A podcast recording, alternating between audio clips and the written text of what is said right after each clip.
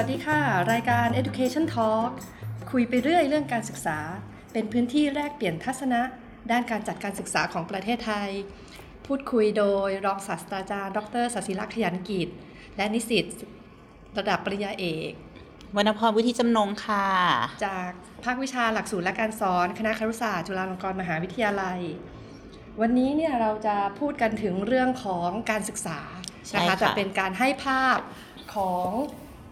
เส้นทางการศึกษาในประเทศไทยใช่แล้วว่า เดี๋ยววันนี้เราก็จะพูดย้อนกลับไปตั้งแต่การศึกษาสมัยสุโขทัยเลยนะคะ ว่าการศึกษาสุสมัยสุโขทัยเนี่ยมันมันมีหน้าตายังไงคะอาจารย์เอ่อในสมัยก่อนเนี่ยค่ะ เราก็เรียนรู้กันอย่างไม่เป็นทางการอืมแล้วก็เป็นการจัดการศึกษาในบ้าน ในวัด ในโบสถ์นะคะ แล้วก็ในวังนั้นเอ่อโอกาสของการจัดการศึกษาอ่าโอกาสของการได้รับการศึกษาเนี่ยจะเป็น ลิมิตมากจะเป็นเขาเรียกว่า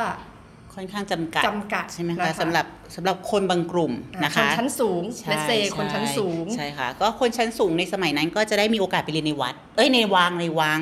นะคะ แต่ว่าคนถ้าเป็นชาวบ้านธรรมดาก็ถ้าโอกาสดีหน่อยก็จะได้มีโอกาสที่จะเรียนในวัดนะคะ เรียนกับพระ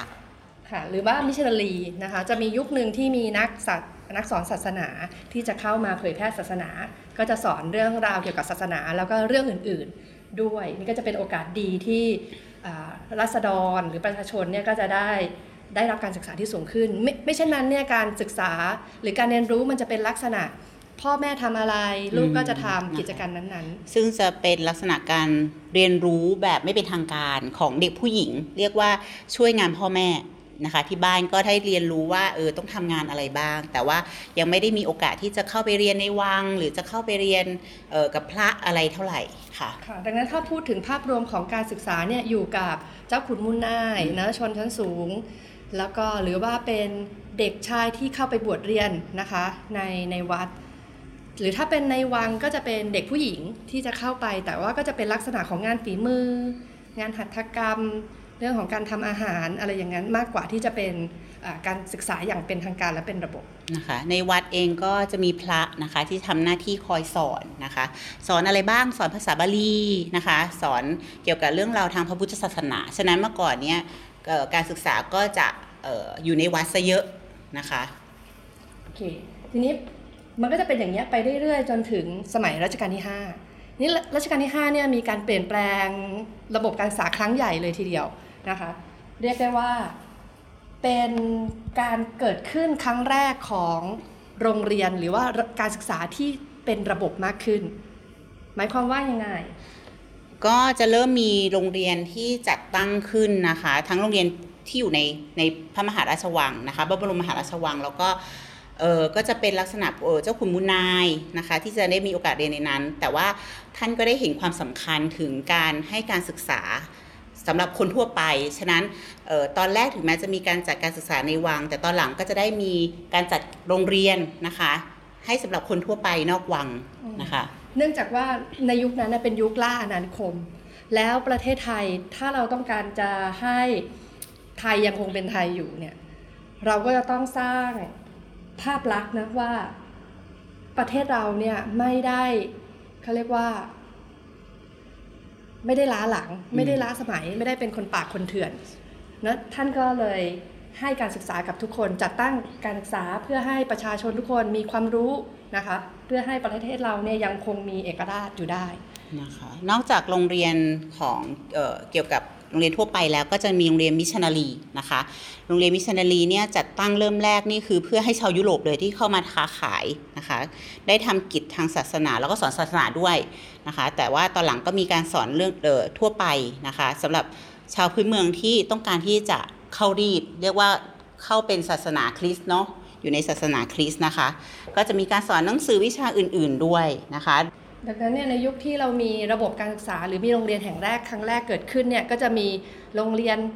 รัฐใช่ไหมโรงเรียนหลวง หรือโรงเรียนรัฐ แล้วก็มีโรงเรียนราชด้วย หรือโรงเรียนเอกชน แล้วก็มีตั้งแต่ระดับอนุบาล ประถม มัธยมจนไปถึงอุดมศึกษานะคะ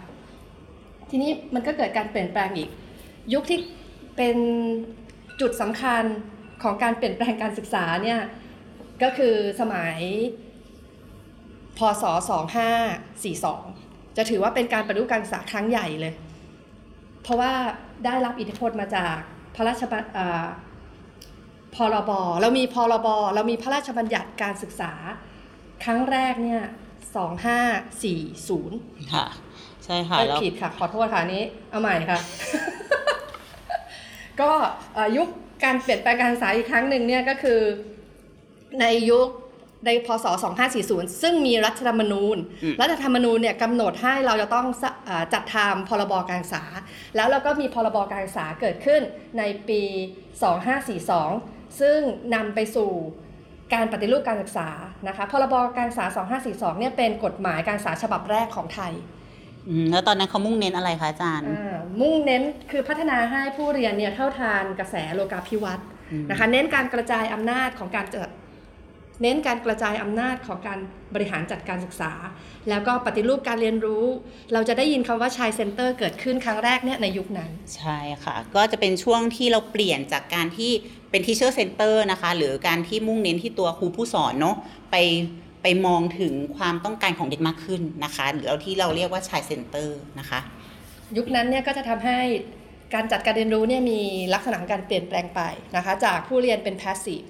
ผู้เรียนรับความรู้อย่างเดียว เรียนรู้เน้นเนื้อหามากๆเนี่ยก็จะเริ่มใช้กิจกรรมเข้ามา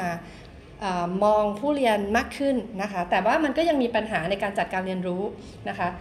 การเป็นรูปรอบสองเนี่ยในปีพศ 2552 10 ปีให้หลังมีการปฏิรูปรอบสองเนื่องมาจากว่ารอบแรกเนี่ยไม่เห็นผลอืมนะคะค่ะที่เป็นรูปธรรมนะก็มีการ ปรับอีกทีหนึ่งรอบสองก็เน้นให้คนไทยเนี่ยเน้นคุณภาพมากขึ้น อยากให้การศึกษาเกิดคุณภาพ คนไทยยุคใหม่หน้าตาเป็นยังไง ถูกกำหนดในการเป็นรูปรอบสองเน้นการพัฒนาครูยุคใหม่ การพัฒนาสถานสถานศึกษา แหล่งเรียนรู้ คุณภาพการบริหารจัดการ แล้วก็เรื่องของความเสมอภาคในการจัดการศึกษาแล้วมีอะไรที่เปลี่ยนแปลงชัดๆ อีกไหมคะอาจารย์ ในยุคนั้นเหรอคะก็จะมีเรื่องของการกำหนดคือการให้โอกาสทางการศึกษาโดยไม่เสียค่าใช้จ่ายนะคะแล้วก็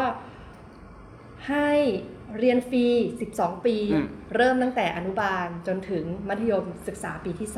แต่การเรียนฟรีนี่ต้องเข้าใจให้ถูกว่าการเรียนฟรีนี่ไม่ได้ใช่การศึกษาภาคบังคับนะคะ การศึกษาภาคบังคับก็ยังเริ่มต้นแต่ ประถมศึกษาปีที่ 1 จนถึงชั้นมัธยมศึกษาปีที่ 3 อยู่นะคะ3ค่ะแล้วก็มาถึงเนี่ยเส้นทางการศึกษามันก็มาเรื่อยๆ คือปัญหาการศึกษามันก็ยังมีปัญหาเรื่องของคุณภาพของการจัดการศึกษา ความไม่เท่าเทียม การเข้าไม่ถึงเอ่อการศึกษา คุณภาพครูอืมการบริหารจัดการมีทุกเรื่องที่เกี่ยวข้องกับการศึกษานะคะก็เลยเป็นยุคของคอสชใช่นะแล้วที่ต้องการจะปฏิรูปประเทศแล้วก็มี แนวคิดเรื่องของการปฏิรูปประเทศด้านการศึกษาเกิดขึ้นนะคะนะคะโดยสมัยนั้นก็สมัยนั้นแหละไม่ใช่สมัยนั้นหเร็รอวกๆนี้สมัยนี้แหละนะคะ ก็มีการแต่งตั้งคณะกรรมการอิสระ เพื่อการปฏิรูปการศึกษาขึ้นมานะคะ เพื่อที่จะพยายามมีความพยายามที่จะปฏิรูปการศึกษาของประเทศไทย เพราะว่าเล็งเห็นแล้วว่า ถ้าเรายังดำเนินแบบนี้ต่อไปเรื่อย ๆ เราคงจะไม่ไปถึงไหนนะคะ สู้ ต่างๆเออต่างประเทศไม่ได้อ่าตอนนี้เนี่ยประเทศเพื่อนบ้านรอบๆข้างก็เริ่มนำเราแล้วนะคะเวียดนามที่เราเคยมองเขาว่าเขาล้าหลังเรามากตอนเนี้ยเขาก็เริ่มจะไปไกลกว่าเราแล้วนะคะมันก็เลยเป็นจุดประเด็นนะคะ ช่วงนี้จุดประเด็นที่เราจะต้องมีการเปลี่ยนแปลงหลาย ๆ อย่าง ตั้งแต่ตัวหลักสูตรเอง ตั้งแต่การพัฒนาครูนะคะหลาย ๆ อย่างขึ้นมาค่ะแล้วก็มีการกำหนดเป้าหมายการศึกษาว่าเนี่ยเอ่อเราอยากให้เด็กไทยเป็นยังไง เป็นคนดีมีวินัย มีความสามารถเชี่ยวชาญได้ตามความถนัด มีความภูมิใจในชาติ มีความรับผิดชอบต่อครอบครัวชุมชน สังคมและประเทศชาติ เพื่อที่เราอยากจะได้คนที่เป็นพลเมืองโลก ในการที่จะเรียนรู้ดำเนินชีวิต แล้วก็สามารถที่จะสร้างนวัตกรรม เพราะยุคเนี้ยเป็นยุค Thailand 4.0ใช่นะนะคะยุค Thailand 4.0 เป็นไงคะ ก็จะเอ่อ คิดถึงการสร้างนวัตกรรมใหม่ๆนะคะ เราเราเมื่อก่อนเราก็จะคิดถึงว่าเราจะทำอาชีพเกษตรกรเนาะเป็นอุตสาหกรรมไปเอาของของของเขามาแล้วเราก็มาก๊อปปี้นะคะ แต่ตอนนี้เราต้องการที่จะพัฒนาประเทศโดยการที่สร้างนวนวัตกรรมเป็นของตัวเองละเราจะไม่เป็นประเทศที่ไปหยิบอะไรของเขามา เราจะสร้างเพื่ออะไรเพื่อความแข็งแกร่งของคนของเรา และเพื่อพัฒนาคนของเราเศรษฐกิจของเราด้วยนะคะ ดังนั้นถ้าเราต้องการคนที่เป็นผู้สร้าง คนที่เป็นนักคิดรูปแบบหรือวิธีการจัดการเรียนการสอนก็จะต้องเปลี่ยนไปถูกต้องนะคะค่ะครั้งหน้าเราจะมาดูกันว่าการศึกษาที่ใช่จะทำให้เราได้พัฒนาคนที่เป็นนักคิด คนที่จะเป็นผู้นำประเทศ คนที่จะเป็นพลเมืองที่ดีในอนาคตจะต้องทำอย่างไรถูกต้องนะคะ แล้วไงเดี๋ยวไว้โอกาสหน้าค่ะ เจอกันใหม่นะคะในรายการ Education Talk ค่ะ คุยไปเรื่อยเรื่องการศึกษา